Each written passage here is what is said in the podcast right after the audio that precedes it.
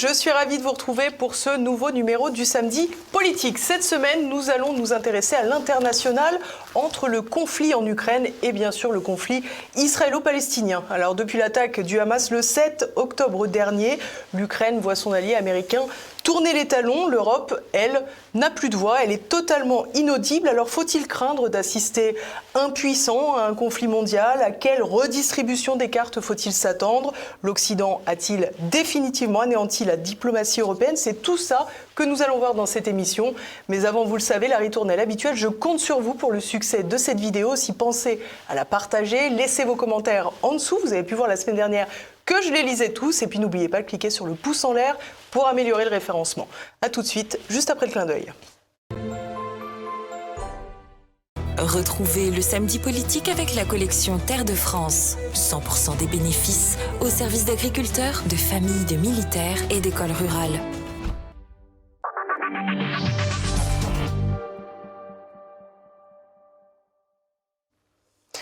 Aujourd'hui, j'ai le plaisir de recevoir Caroline Galacteros. Bonjour madame. Bonjour. Merci beaucoup d'être avec nous. Vous êtes docteur en sciences politiques, géopolitologue, présidente du think tank Géopragma. Vous avez écrit de nombreux ouvrages. Je cite Vers un nouveau Yalta, c'était publié aux éditions Sigest et c'est toujours en ligne sur la boutique TVL sur tvl.fr. Alors Caroline Galacteros, on va commencer à l'Est, si vous voulez bien. Au printemps dernier, la contre-offensive ukrainienne devait changer la donne, repousser les Russes en dehors des frontières du Donbass. Nous sommes six mois plus tard. Aujourd'hui, comment qualifieriez-vous la situation en Ukraine? Je pense qu'on est arrivé à un point d'évidence où il est clair maintenant euh, qu'il est fort peu probable euh, que l'Ukraine puisse euh, non seulement résister victorieusement aux avancées russes qui se font doucement mais sûrement, qui continuent à se faire à l'heure actuelle, euh, et encore moins, évidemment, en renverser le rapport de force, et encore moins récupérer un jour le Donbass, et encore moins récupérer un jour la, Crimée, etc. Donc on est vraiment euh, maintenant arrivé à... Voilà, il y, a un fait de réalité. Il y a un fait de réalité. Les forces armées ukrainiennes sont en mauvaise passe. Elles sont... Euh, il n'y a pas assez d'hommes, il n'y a plus assez d'armes. Le conflit au Moyen-Orient a donné l'opportunité, finalement, aux États-Unis euh, de pouvoir euh, se désengager. Changer de cheval de bataille. Voilà, assez, face à un fiasco militaire de toute façon, et, au plan politique pour les Américains, ça devient très compliqué, même pour Biden, euh, puisqu'il a affaire quand même, dans le camp républicain, mais même chez les démocrates, à on commence à demander des comptes. Quoi. Où va tout cet argent? Comment se fait-il qu'il y en ait un bon tiers, voire une petite moitié euh, qui disparaissent euh, Des armes, de l'argent lui-même? Euh, voilà, donc on est, on est militairement, on n'est pas du tout comme on le dit pour essayer d'échapper à l'humiliation trop flagrante dans une impasse où les forces des deux côtés ne pourraient plus avancer, c'est pas vrai. ce qui est vrai, c'est que l'armée russe est en très bonne position, elle, elle continue à avancer à son rythme, mais euh, je pense qu'il y a encore un certain nombre d'ambitions et de, de, plans euh, pour avancer à la fois au nord et au sud et, pour finalement cornériser vraiment euh, la partie résiduelle de l'Ukraine. Alors la grande question que tout le monde se pose, pardon, excusez-moi, c'est Odessa est-ce que Odessa, selon vous, fait partie des plans russes? Ça fait probablement partie des plans russes. Maintenant, est-ce que ça fera partie des plans à mettre en œuvre? Est-ce qu'il n'y aura pas, et il y a des bruits selon lesquels il y a déjà euh, un certain nombre de pourparlers américano-russes euh, sur, euh, bah, sur, euh, sur, sur le fait de... Sur la sortie de crise. Voilà, sur une sortie de crise, parce qu'on parce qu'on voit bien que ça ne, ça ne mène pas où on veut. Et de toute façon, ça va se faire sur les, sur les termes russes. Hein. C'est évident. Moi, ça fait des mois que je le dis. Ça, ça semble une évidence, a priori, militaire. C'est-à-dire que les quatre oblasts qui ont été intégrés dans la Fédération de Russie, je pense vraiment pas qu'ils vont en ressortir. la Crimée, n'en parlons pas. Et, et on voit bien qu'il y a des gros tiraillements aujourd'hui au sein même du pouvoir ukrainien. Que le président Zelensky est en mauvaise posture, y compris euh, par rapport à son entourage et par rapport aux forces armées ukrainiennes, puisque le chef d'état-major des forces armées ukrainiennes, rien de moins, le général Zelensky, euh, vient de s'exprimer euh, largement euh, dans The Economist pour expliquer que ben non, c'était pas la grande victoire comme on l'espérait, c'était même pas la petite d'ailleurs, et que, l'armée ukrainienne était dans le mauvais passe. Alors on peut toujours expliquer, oui, on leur a pas assez donné, on leur a pas donné à temps, bon bref. La réalité, c'est que même si les forces ukrainiennes se sont battues courageusement, il ne faut pas le nier, ce n'est pas, pas un jugement de valeur porté sur l'héroïsme même des soldats ukrainiens. Au contraire, d'ailleurs. Au contraire. Euh, mais c'est un héroïsme qui confine maintenant un peu au désespoir. Il y a énormément de désertions. Les y compris dans les Hauts-Gradés, d'ailleurs, hein, qui veulent plus attaquer. Ben euh. mais non, mais non, mais non, parce que c'est une boucherie, en fait. Hein, l'artillerie russe. Euh. C'est quelque chose. Alors, vous évoquez euh, l'entretien du général Zaloujny euh, dans les colonnes de The Economist. Il y a également eu euh, ce reportage du Time qui a suivi l'entourage de Zelensky depuis son voyage à Washington, puis son retour en Ukraine, où finalement on se rend compte que même l'entourage de Zelensky n'y croit plus, prend acte de la situation militaire. En revanche, ce que l'on constate, c'est que Zelensky, lui, semble toujours convaincu d'une victoire possible. Alors, est-ce que c'est une posture euh, qu'il lie à, sa destinée personnelle euh, ou, selon vous, est-ce que c'est finalement un des... Certains parlent de croyance messianique d'ailleurs hein, pour Zelensky.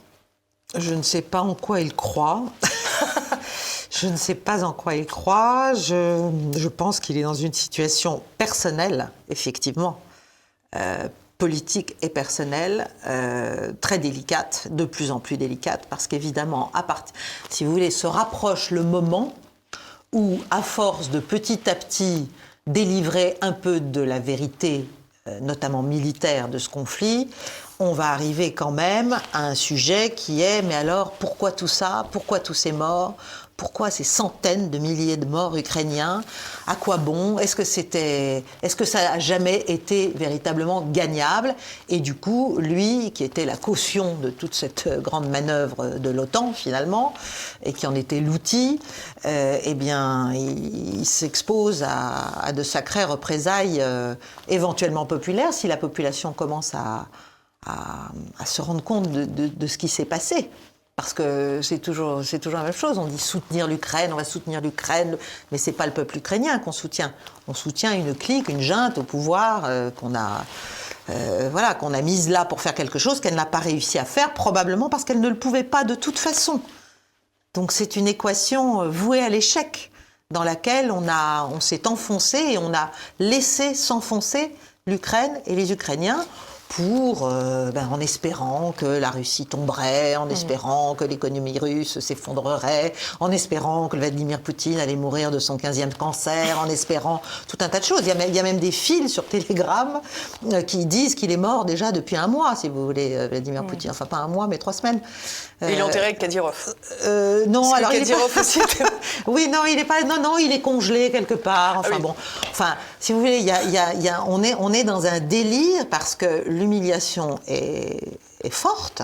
Il faut quand même euh, en prendre la mesure, à la fois pour l'OTAN, pour les États-Unis, pour l'Europe, on est, face à un mur, là, un mur de réalité. Mais vous dites, on a laissé l'Ukraine s'enfoncer finalement dans cette situation. C'est même pire quelque part, puisque je me souviens que dès le départ du conflit, il y a eu des pourparlers de paix qui ont été initiés. Ah, bah. Et on se rappelle que Boris Johnson, qui était au pouvoir euh, en Grande-Bretagne, a empêché ces pourparlers. Et il est évidemment pas le seul à avoir mis des bâtons dans les roues de la paix. Non, il est d'ailleurs, il était probablement en service commandé. Euh, euh, depuis Washington. Bien sûr.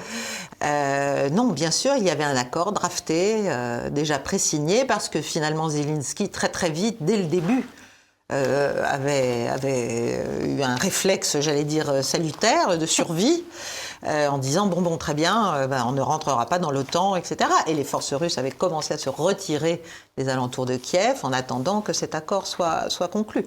Et effectivement, tout, a, tout est reparti et on a expliqué gentiment à Zelensky qu'il n'était pas là pour faire la paix, il était là pour faire la guerre. Et c'est comme ça qu'il était là. Voilà. Euh, oui, mais en même temps, il faut savoir, et c'est pour ça que c'est très dangereux ce qui peut se passer vis-à-vis de la population ukrainienne, parce qu'il a été élu sur un programme de paix. Il a été élu sur un programme de paix. Je vais faire la paix avec la Russie dans le Donbass. Donc, euh, et, à peine élu, hop, ça s'est retourné comme une crêpe, et on est passé mm. au véritable plan.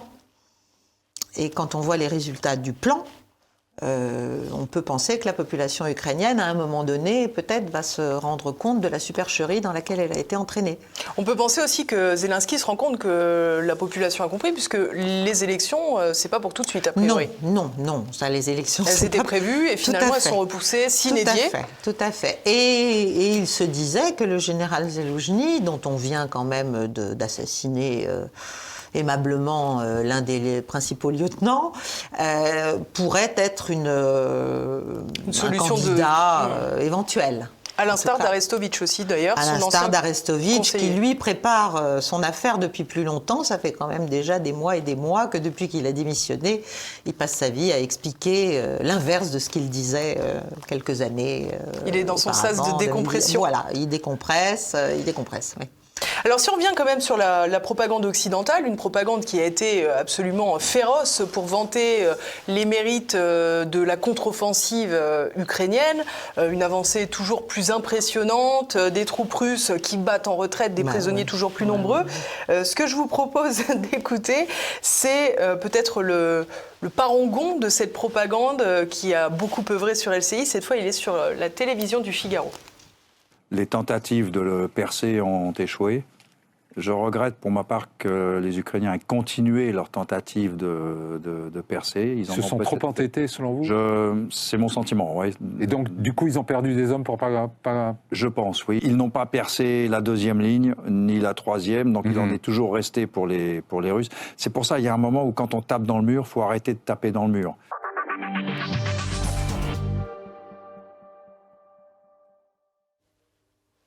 Si j'étais mauvaise langue, évidemment, je dirais les rats quittent le navire. Mais ce ce ah serait pas gentil. Non, c'est pas gentil. Alors, on ne le dira pas. Néanmoins, euh, cette position, bon là, ça nous fait sourire, mais c'est quand même terrible parce que finalement, cette propagande euh, qui a consisté à expliquer que l'Ukraine allait gagner, elle a poussé les combats toujours plus loin. Mais bien sûr. Donc, elle a poussé à faire de plus en plus de morts. Absolument, et de toute façon, enfin, c'est assez ahurissant d'entendre le général Yakovlev dire cela, parce que l'on sait très bien que les armées ukrainiennes travaillent sous la supervision assez euh, étroite de conseillers occidentaux, on va dire ça au sens large, et que ce sont eux qui ont poussé aussi les forces ukrainiennes à aller, alors peut-être qu'elles se sont entêtées à certains endroits, mais elles se sont aussi entêtées parce qu'on leur expliquait sans arrêt qu'il fallait qu'elles aient une victoire décisive quelque part pour qu'on puisse vendre une victoire ukrainienne, enfin. Hmm, voilà. On se rappelle avec Bakhmut. Hein, voilà, voilà, exactement. Donc euh, c'est un peu simple de dire aujourd'hui, ah, ben, c'est de la faute des Ukrainiens, euh, nous on ne comprend pas pourquoi ils sont entêtés. Enfin, je veux dire, c'est d'un cynisme. C'est d'un cynisme absolument scandaleux. Aujourd'hui, vous avez le sentiment que, vous l'avez rapidement évoqué, on va y revenir évidemment, ça prendra beaucoup de cette émission, euh, le conflit israélo-palestinien. Est-ce qu'aujourd'hui, vous avez le sentiment que les Américains ont définitivement fermé la porte de l'Ukraine? Pas forcément définitivement, mais je pense qu'ils sont peut-être euh, plus lucides, entre guillemets, désormais, que les Européens qui continuent à, à vouloir expliquer qu'on ne va pas abandonner l'Ukraine, etc., qu'il y a même des négociations qui pourraient se faire pour l'entrée de l'Ukraine dans l'Europe, bon, et qu'ils euh, ont surtout, ils font diversion parce que politiquement, ça devient euh, très compliqué pour l'administration américaine actuelle euh, de continuer à... Biden a essayé, il a essayé de lier une aide à Israël à une aide à l'Ukraine. Bon, ça n'a pas, pas marché. Euh, ça a d'ailleurs mis en danger le budget américain. Voilà, bah, bah de toute façon, oui, ça c'est une folie. Euh, pas le vote folie, budget, plus exactement. C'est une folie économique de toute manière, mais comme ça l'est pour nous, euh, bon, ça c'est une voilà. Mais mais on est on est dans une politique d'irréalité, on est dans une politique complètement idéologique. Et on essaie à toute force, puisqu'on voit que le monde entier est en train de se détourner de l'Occident et de se réunir sous d'autres auspices et de chercher à réformer complètement la gouvernance mondiale. Et face à cette, cette, cette fatalité, cette, ce qui existe là devant nous, on continue à vouloir euh, poursuivre euh, forcément bêtement et forcément avec une certitude d'échec dans une politique purement idéologique, de russophobie euh, maladive, de quand c'est pas la Russie, c'est la Chine, quand c'est pas la Chine, c'est l'Iran. Enfin, je veux dire, on continue, voilà, on a, on a nos, j'allais dire nos têtes de Turcs, on a nos... Sans mauvais jeu de mots. Oui, sans mauvais jeu de mots. Nos boucs émissaires, quelque part. Voilà, on a nos vrais boucs émissaires qui justifient le discours ridicule maintenant, quand même, que plus personne ne, peut avaler décemment, sérieusement, sur la démocratie, la, liberté, la sécurité apportée par l'Occident. Enfin, soyons sérieux. Alors, je vous propose très rapidement d'écouter euh, Sylvain Ferreira qui nous évoquait justement ce retournement de situation et de, l'opinion américaine notamment. Tout ça s'inscrit dans un contexte plus large, comme nous l'avons déjà évoqué euh, avec la problématique du Moyen-Orient. On apprend euh, par NBC News, donc un média de premier plan américain, que Washington et bien évidemment Bruxelles dans la suite des, idées américaines euh, aurait mis la pression euh, dès la semaine dernière sur euh, Volodymyr Zelensky et ses équipes pour trouver à un moment donné une ouverture vers des négociations de paix avec Moscou parce que la situation militaire, nous l'avons déjà évoqué, est de plus en plus difficile pour l'armée ukrainienne que l'apport en munitions et en matériel par les armées de l'OTAN et par les États-Unis va se tarir en raison de la crise à Gaza et que les possibilités de faire autre chose que de négocier deviennent de plus en plus réduites.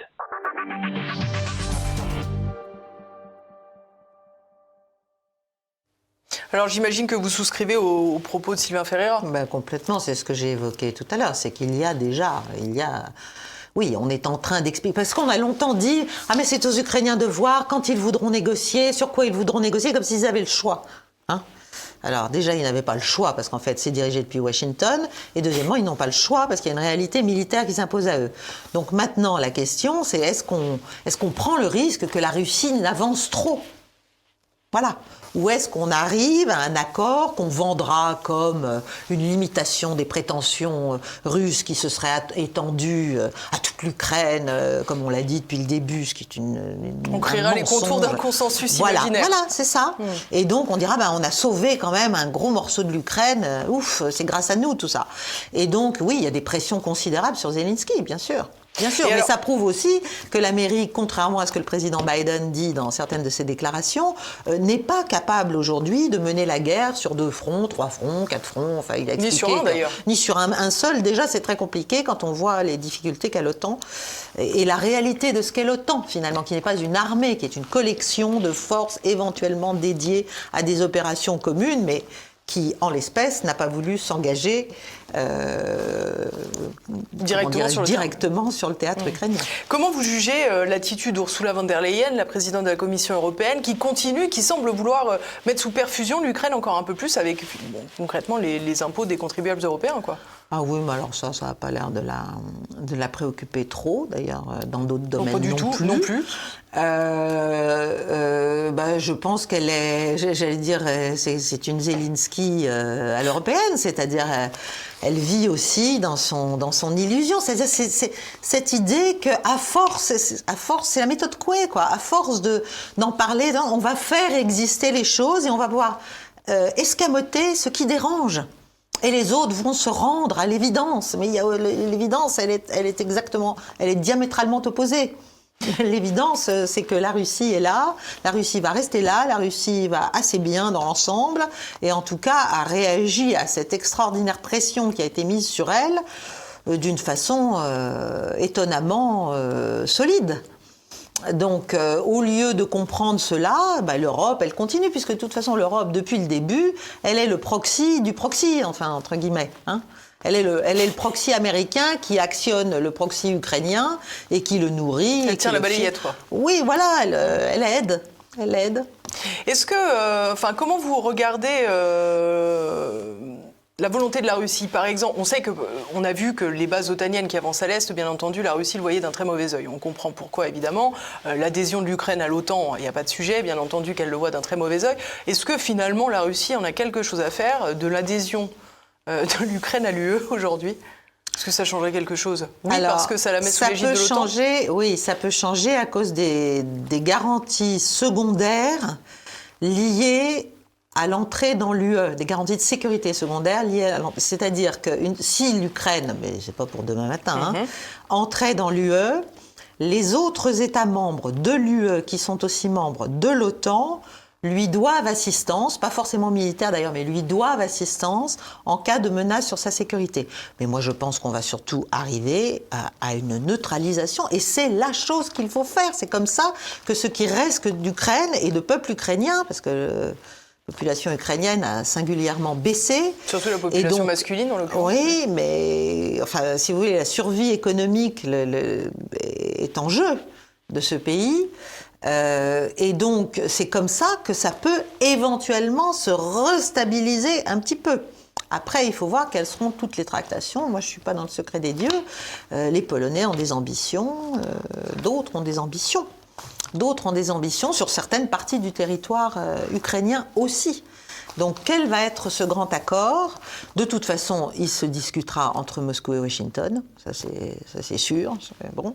Et je pense que ça va être euh, très brutal, très brutal et, et, forcément en très grande partie même si peut-être Moscou fera quelques petites concessions s'il faut en faire, euh, un peu cosmétiques, mais ça se fera évidemment sur, euh, sur la base de la réalité militaire. Et la base de la réalité militaire, bah, c'est que la Russie euh, a récupéré quand même un bon petit morceau de l'Ukraine.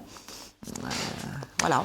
Comment vous interprétez aujourd'hui le basculement euh, de l'engagement américain euh, de Kiev à Tel Aviv? Est-ce que c'est tout simplement parce que c'est une façon, euh, ça peut d'ailleurs être les deux, est-ce que c'est tout simplement une parfaite opportunité pour les États-Unis de se sortir de ce bourbier ukrainien? Une diversion.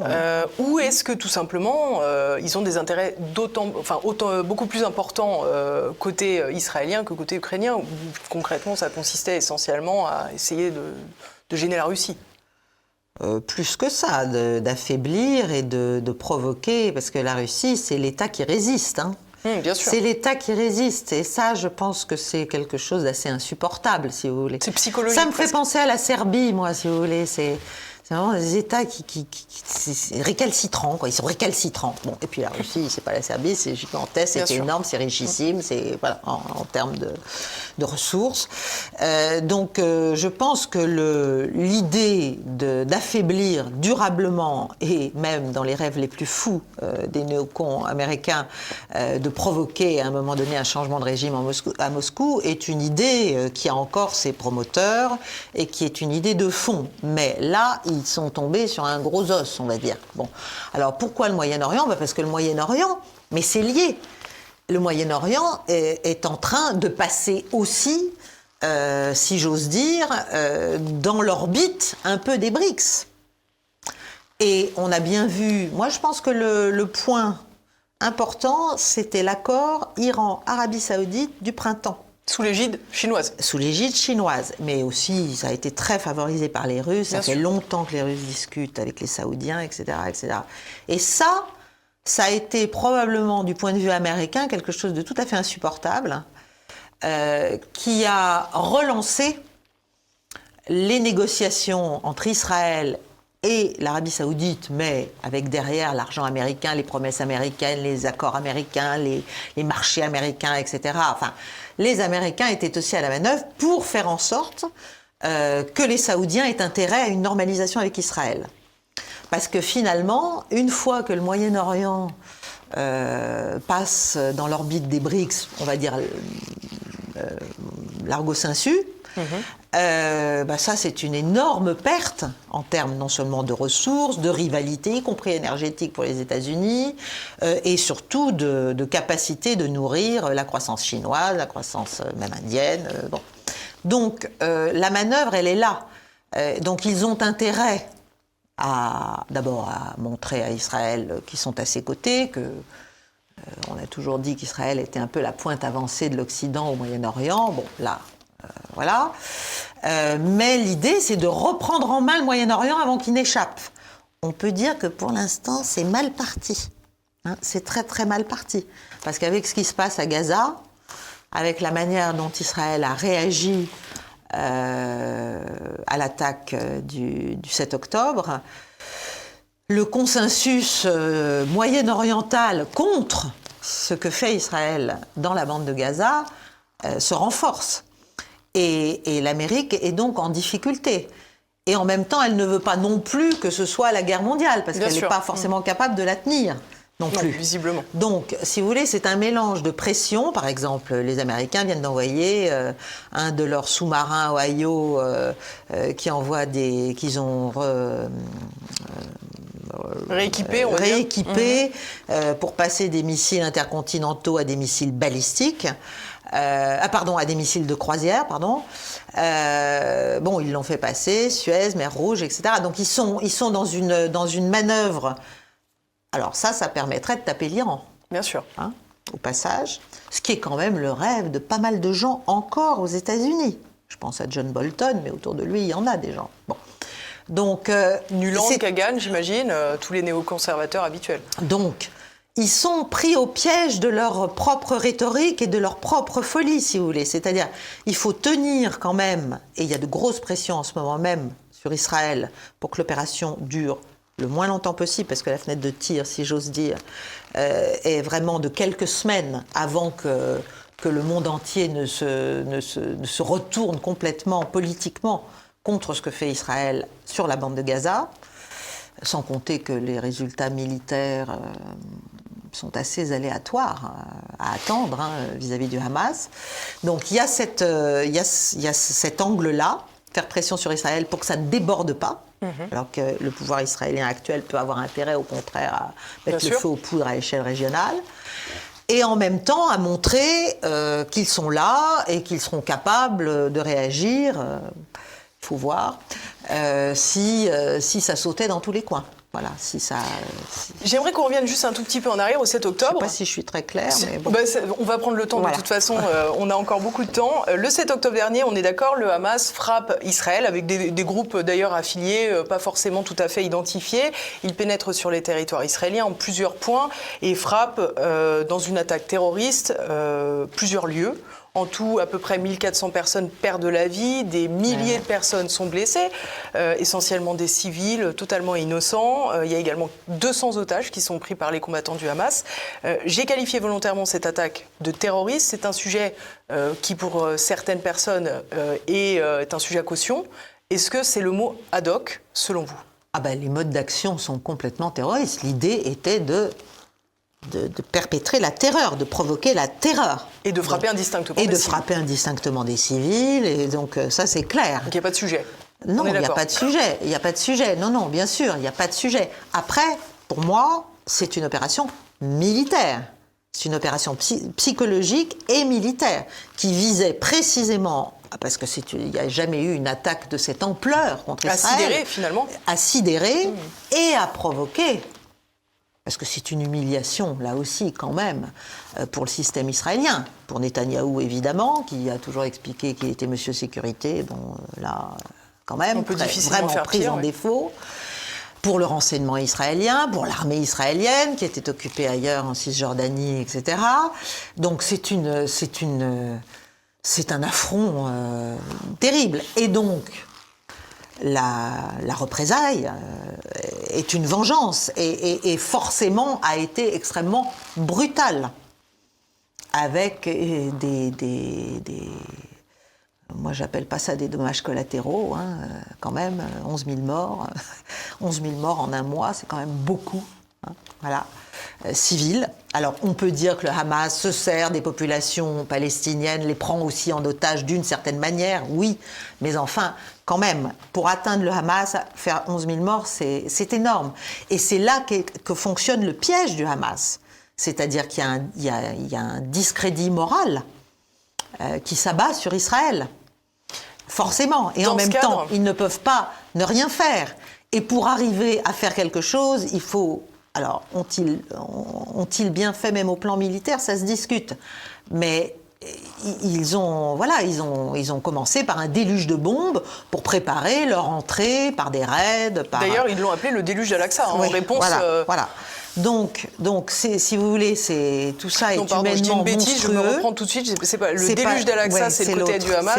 Et l'autre, c'était euh, le glaive de fer, je crois. Oui, je sais La réponse. Mais Sinon, je vais me faire...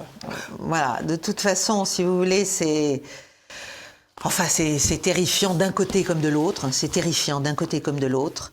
Il faut que ça cesse, ça c'est sûr. Et en ce moment, il y a d'énormes pressions américaines, mais pas seulement, aussi qataris. Je crois qu'il y a même des, en ce moment, entre le chef de la CIA, celui du Mossad euh, et les Qataris, il y a des négociations pour arriver quand même à faire une petite pause pour essayer de sortir les otages. Parce que le problème des otages, c'est qu'ils sont dessous. Voilà. Donc, euh, et que comme Israël n'a évidemment pas les plans des quelques centaines de kilomètres de, de tunnels, même s'ils en ont déjà euh, euh, détruit beaucoup. Détruit, oui, je crois un peu plus d'une centaine. si vous voulez, le Hamas, il se prépare à ça depuis très très longtemps. Donc ça ne va pas être une promenade de santé pour les forces israéliennes. Ça va être coûteux en hommes, bien sûr, en soldats, mais ça va être aussi très compliqué, même en termes de d'objectifs à atteindre militairement. Donc quand on dit on va détruire le Hamas, il n'y aura plus de Hamas, etc. Euh, pour faire ça, il faudrait sans doute un temps considérable. Or, il n'y a pas beaucoup de temps, parce que sinon, c'est l'autre partie du piège qui se referme, euh, qui n'est pas le piège militaire des tunnels, etc., mais qui est le piège du discrédit politique mondial et de, de la de la baisse progressive de soutien, d'abord des opinions, puis ensuite des gouvernants occidentaux, euh, face à cette opération. Dans ce cas, je vous propose d'écouter un ancien Premier ministre français, Dominique de Villepin.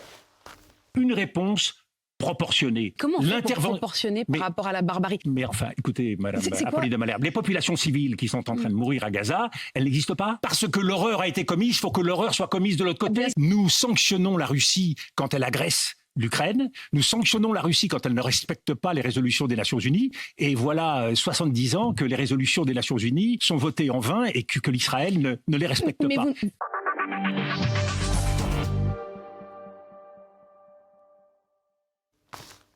Vous... souscrivez euh, au propos de, Dominique de Villepin qu'il est quasiment le seul à tenir euh, après avoir occupé des fonctions aussi importantes. Hein oui, je pense que, et d'ailleurs on essaie tout de suite de le, décrédibilisé en expliquant qu'il est payé par le Qatar, etc. Je pense qu'il dit des choses très justes euh, et que la question des populations civiles euh, gazaouis ou d'ailleurs israéliennes, si vous voulez, c'est il faut chercher une proportion effectivement et c'est très compliqué, bien sûr. Mais ce qu'il a dit aussi, je ne sais pas s'il l'a dit là ou dans une autre interview, je pense que c'était dans une radio un matin sur Europe 1, il a dit euh, que la force, enfin, il n'y a, qu'une solution, c'est la justice. C'est-à-dire, il va falloir traiter la question palestinienne qui était en passe d'être totalement dissoute dans les accords d'Abraham et dans la grande manœuvre américaine qui date de Trump, qui était celle d'une normalisation euh, d'Israël avec les pays arabes, normalisation générale, euh, et euh, bah, le sort des Palestiniens là-dedans, c'était, un peu inchangé, plus ou moins en tout cas. Donc là, oui, il y a, un problème, si vous voulez, de... On ne peut pas tout excuser non plus parce que les gens qui vivent à Gaza, oui, on va dire, ils soutiennent le Hamas, mais ils ont le choix?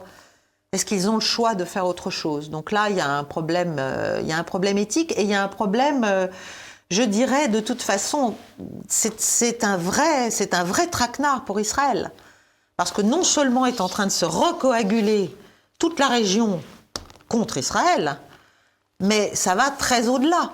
C'est-à-dire, ça va, ça va nourrir la haine, ça va nourrir la revanche, ça va nourrir la vengeance pendant encore des décennies. Alors, est-ce que c'est un objectif? Est-ce que c'est ça qui va garantir la sécurité d'Israël? Non. Non.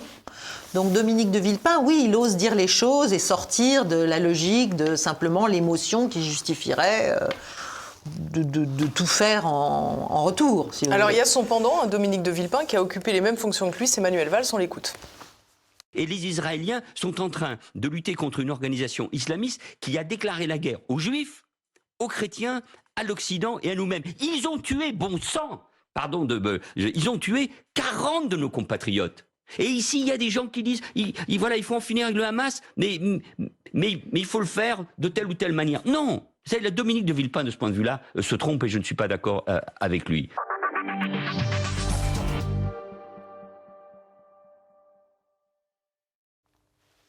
Bon, on a le sentiment tout de même que c'est quand même Manuel Valls qui occupe le discours euh, principal dans les, dans médias aujourd'hui. C'est pas Dominique de Villepin. Non, c'est sûr. Euh, je dois dire que moi, je trouve ça assez scandaleux, euh, ce qu'il a pu dire.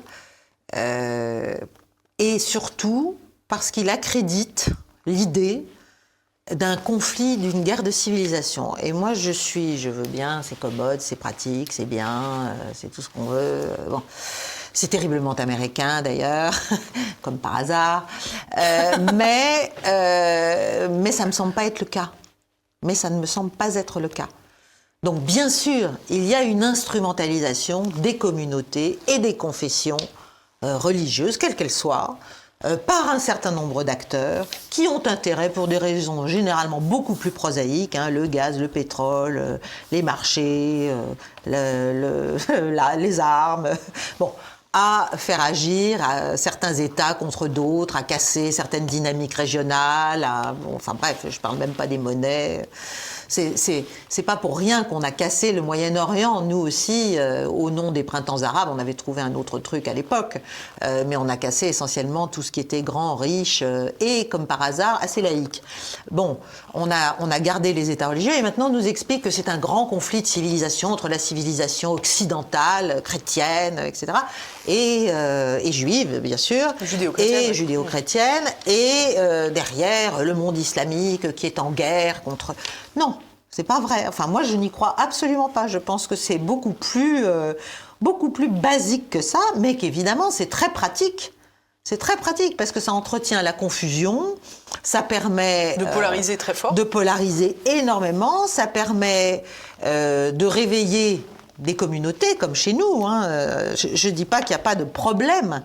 Je ne dis pas qu'il n'y a pas chez nous, par exemple en France, des forces euh, qui se servent de la présence d'une forte communauté de Français musulmans ou d'origine, euh, même pas des Français, euh, mais en tout cas de confession musulmane, qui cherchent à les instrumentaliser pour, euh, pour, euh, comment dirais-je Pour importer le conflit, tout Pour importer le conflit et pour, pour finalement accréditer cette idée que voilà, il faut que l'Occident maintenant combatte le monde musulman dans son ensemble et à tout prix. enfin, si je résume peut-être un peu, un peu violemment, pour transformer la cause palestinienne en cause islamiste presque. Oui, mais moi je pense que c'est pas du tout le cas.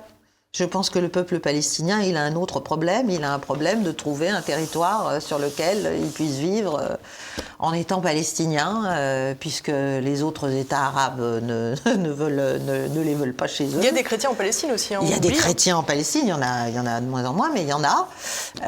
et que donc la, la, la question palestinienne ne peut plus, et c'est sans doute l'effet premier peut-être, euh, de ce qui s'est passé en octobre dernier, euh, qui est un massacre en effet, euh, c'est de ne plus de, faire qu'on va pas pouvoir l'escamoter. On va pas pouvoir l'escamoter. Il va falloir, il va falloir la traiter. Parce que qu'est-ce qu'on va faire de tous ces millions de Palestiniens? On va tous les mettre en quoi? En, Cisjordanie? On va, on va faire quoi? Il faut trouver une solution.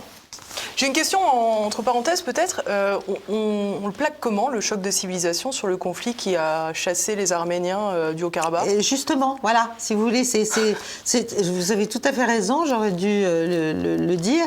C'est, l'exemple même. C'est, la démonstration que ce n'est pas là. Alors là, là, on voit pas le choc de civilisation là. Non, non, parce qu'en fait, les États-Unis, plus l'Azerbaïdjan, plus la Turquie, plus Israël, ça, ça va ensemble contre l'Arménie. Voilà et contre la Russie. Donc si vous voulez, tout ça est à géométrie variable selon, selon les intérêts locaux, régionaux de telle et telle puissance et ses alliances et ses contre-alliances. Et voilà, et on vient nous expliquer après que c'est euh, les juifs et les chrétiens contre les arabes de la planète. Euh, non, moi je ne pense pas que ce soit le sujet. Ça ne veut pas dire qu'on n'a pas de problème euh, ni d'antisémitisme, ni de communautarisme musulman euh, en France et qu'il faut le traiter et qu'il faut faire très attention à ce que justement toute cette simplification n'en vienne pas à, faire se liguer des populations chez nous, musulmanes, euh, contre, contre l'Occident. Si, si, vous voulez, hmm. ça, ça crée le conflit de dire ça. Bien sûr. Expliquer qu'il y a un choc des civilisations, il n'y a rien de pire. Il n'y a rien de pire. C'est complètement, pour moi, c'est complètement faux. On a évoqué très rapidement le, Qatar. Alors, comme on n'est pas un paradoxe près, euh, vous évoquez le fait que le Qatar était, euh, au moment où nous parlons, en train de, conduire finalement des négociations entre le Hamas et Israël, euh, ce qui est quand même fabuleux. Enfin, ils sont bien placés puisque les dirigeants du Hamas sont plutôt au Qatar. Oui, ils ont été financés par le Qatar avec la complaisance ou l'accord et même les le, l'encouragement d'Israël pendant des années. Parce qu'il ne faut pas oublier, comme d'habitude, c'est les marionnettes qui se retournent contre leurs marionnettistes, mais que le Hamas a été très largement transformé en, en organisation politique puisqu'au départ c'était plutôt des extrémistes islamistes religieux, transformé en organisation politique et monté en graines dans la bande de Gaza pour affaiblir le Fatah, l'autorité palestinienne, qui était théoriquement euh, la structure qui devait promouvoir ce fameux État palestinien après les accords d'Oslo. Hmm. Donc, euh, voilà, il s'est agi de diviser, de les renforcer. On les a trop renforcés, voilà. Et ça n'a rien enlevé, ni l'argent qatari, ni rien du tout, n'a rien enlevé à leur euh, souhait de eh bien, d'exister euh, militairement contre Israël, parce que eux ont décidé évidemment qu'Israël euh, n'a pas à être là, etc. Donc c'est, si vous voulez, c'est pour ça que ces, déclarations comme celle de Valls euh, ne, font que, porter la foudre, ne font que porter la haine, ne font que que, que comment dirais-je, que chercher à coaguler des forces. Euh, extrêmement dangereuse, extrêmement dangereuse. Et donc, comme d'habitude, les populations civiles feront les frais. Chez nous, ce sera des attentats. Là-bas, ce sera des dizaines de morts euh, euh, palestiniens en plus. En Israël, ce sera aussi de nouveau des attaques. Il y a plein d'attaques en ce moment. Le Hezbollah attaque euh, euh, Sud-Liban, au Sud-Liban. Enfin, je veux dire, les outils. Enfin, c'est très. On est dans une situation extrêmement dangereuse. Je ne sais pas si les gens s'en rendent compte à l'échelle, à l'échelle de cette région et même à l'échelle globale, puisque maintenant comme les rapports de force globaux, géopolitiques ont beaucoup changé, on n'est plus dans les années 90, on n'est même plus dans les années 2000, où la Russie était encore euh, en phase de, convalescence, voilà, euh, où la Chine n'avait pas encore les, mêmes préoccupations que celles qu'elle a aujourd'hui. Euh, donc on est dans une situation où il faut quand même raison garder et essayer de faire tomber les passions au maximum. Ça n'enlève rien à l'horreur de ce qui s'est passé, bien sûr, le 7 octobre. Euh, ni à l'horreur de ce qui s'est passé euh, depuis euh, à Gaza. Enfin, on a tous vu quand même beaucoup, beaucoup d'images. donc je pense que si on prétend parler de justice, de, de paix, d'apaisement du moins, parce que la paix, d'apaisement, il faut plutôt avoir un discours du type de celui de Dominique de Villepin et essayer d'oser traiter le problème palestinien enfin. On peut toujours dire ah ben oui mais les Palestiniens n'ont pas voulu du plan 48. D'accord. On est en 2023.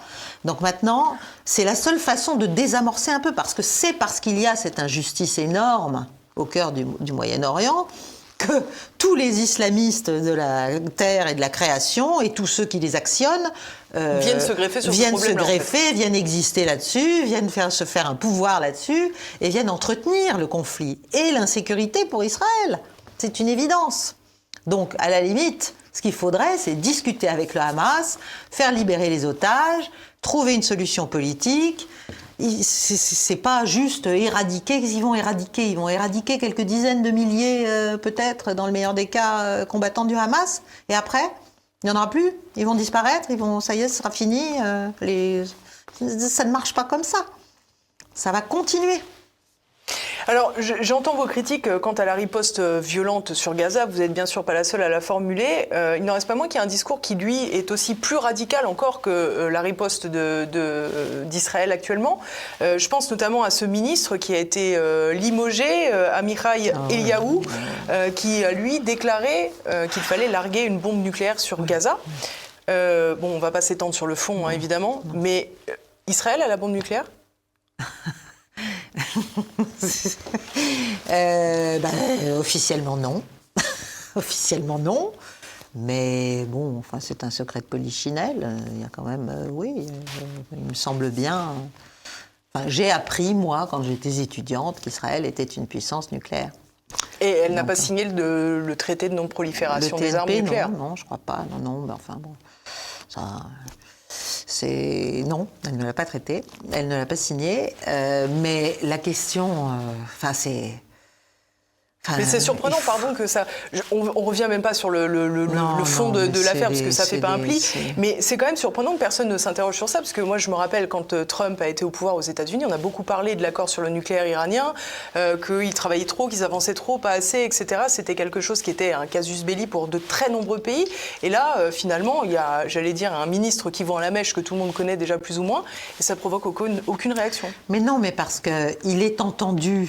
Enfin, tout le monde sait que ce qu'on appelle la stabilité stratégique du Moyen-Orient, ça aussi, ça date de mes études, mais euh, ce qu'on appelle la stabilité stratégique du Moyen-Orient, c'est le fait qu'il n'y a qu'une puissance nucléaire au Moyen-Orient et que c'est Israël. Et c'est ça qui assure, soi-disant, la stabilité stratégique. Et la défense d'Israël, puisqu'il y a cette idée que, on ne sait jamais, il y a une sanctuarisation du territoire israélien du fait de la possession d'armes atomiques. Mais on voit bien que depuis quelques années, non seulement l'Iran, mais pourquoi pas l'Arabie Saoudite, mais la Turquie n'est pas contre non plus, mais euh, pourquoi pas les Émirats, si vous voulez. Après, c'est une question d'argent. Bien hein, sûr. Euh, c'est une question d'argent et c'est une question surtout de. Donc, si vous voulez, ce que je veux dire, c'est que la, prolifération, ce qui est clair d'ailleurs, l'Irak euh, l'a appris à ses dépens, c'est que quand on n'est pas sanctuarisé par la possession de l'arme atomique, eh ben, on n'est pas sanctuarisé, donc on peut vous envahir. Voilà.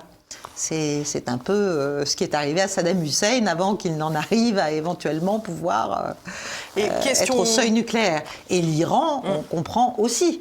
Bien sûr. C'est-à-dire qu'une fois que l'Iran est nucléaire, et les Israéliens disent qu'il l'est quasiment, et ce qui est probablement le cas, bien sûr. eh bien, il y a une, il y a un danger considérable, il y a une incapacité de fait, en tout cas une limitation très nette de la part des autres euh, puissances nucléaires, déjà de pouvoir attaquer l'Iran, parce qu'on sait qu'il peut euh, répondre. Il a une capacité de frappe en second. Donc, Et quand on est un pays de la taille d'Israël, c'est très pertinent d'avoir une bombe nucléaire? Bah, C'était la logique, puisqu'ils ont eu quand même tous les pays arabes autour de, dès leur création, si vous voulez. C'est que c'est un pays en guerre depuis sa création. Bon, après, on peut discuter de la légitimité d'Israël, etc., etc. Mais ça, c'est des débats euh, interminables. Euh, mais à partir du moment où Israël est né, s'est créé, s'est renforcé, il a été environné euh, d'ennemis qui, qui contestent sa légitimité à être là. Bon, dans cette partie du monde. Hmm. donc, de ce point de vue-là, la quête et l'obtention de l'arme nucléaire euh, pouvaient euh, paraître euh, une bonne idée. D'ailleurs, la France n'y est pas pour rien. enfin, elle a aidé Israël à l'époque. et les États-Unis, bien sûr, considéraient que c'était un facteur de stabilité, en tout cas de dissuasion considérable dans la région. Mais aujourd'hui, encore une fois, tout est différent. Donc euh, c'est pour ça aussi qu'Israël est tellement opposé à l'obtention de, l'arme nucléaire par l'Iran. Hmm. Et depuis si longtemps. Parce qu'en en fait, ça neutralise, ça neutralise complètement euh, leur capacité de pouvoir menacer l'Iran. Voilà, c'est fini. Là, il y a une, c'est ce qu'on appelle le pouvoir égalisateur de l'atome. les pays du G7 euh, se réunissaient au Japon. Les ministres des Affaires étrangères ont appelé Israël à une trêve humanitaire. Euh, on, a vu le résultat. Euh, fin de non-recevoir de la part de Netanyahou. Aujourd'hui, on a vu Emmanuel Macron également se rendre mhm. euh, au Proche-Orient, euh, tenter quelque chose d'ailleurs, euh, aller aussi bien en Israël qu'en Cisjordanie, en Jordanie. On a vu que ça n'a pas été suivi des faits non plus. on a le sentiment aujourd'hui, depuis le début de cette émission, on a parlé de la Russie, on a parlé de Washington, on a parlé de la Chine, on a parlé d'Israël, effectivement, on a parlé un peu d'Union européenne, pas forcément dans les meilleurs thèmes qu'on ait pu trouver, mais la France, elle est où dans tout ça? La France, euh, c'est toujours le même problème. Euh, c'est que la France euh, se refuse à exprimer sa singularité. Mais en a-t-elle encore une ah ben, vous savez, j'allais dire, ça se décrète. il, faut, il faut décider qu'on peut dire des choses. C'est tout. Il faut décider qu'on peut avoir une approche face à un conflit. C'est très difficile, c'est très compliqué, on se prend des pressions euh, en pleine face, euh, on, bien sûr, et de toute nature, mais euh, il est tout à fait possible. Et je ne dirais pas qu'en dans le cas d'espèce, après une première déclaration un peu naïve du président de la République, je pense qu'il a quand même essayé de tenir un peu. Euh, là, pour le coup, le en même temps n'est pas mauvais, si vous voulez. il n'a pas le choix. Non, il n'a pas le choix. Alors peut-être pour des raisons de sécurité intérieure. bon, mais je pense qu'il a rappelé la solution à deux États. Alors est-ce que c'est la solution à deux États qui doit être euh, poursuivie? Je n'en sais rien. Et quels deux États? Et quels deux États Et où Et comment Et bon, bref. Mais en tout cas, il a rappelé lui aussi, comme d'autres, et c'est ce que je disais tout à l'heure, c'est-à-dire qu'il faut qu'Israël fasse attention parce que plus l'opération durera à Gaza, plus le soutien des pays occidentaux va faiblir. Des opinions occidentales. Des opinions, mais derrière les opinions, il y a un moment où les pouvoirs, euh, surtout quand il y a des échéances euh, électorales, euh, les pouvoirs doivent malgré tout en tenir compte un petit peu un petit peu, même si nos démocraties ne sont pas parfaites.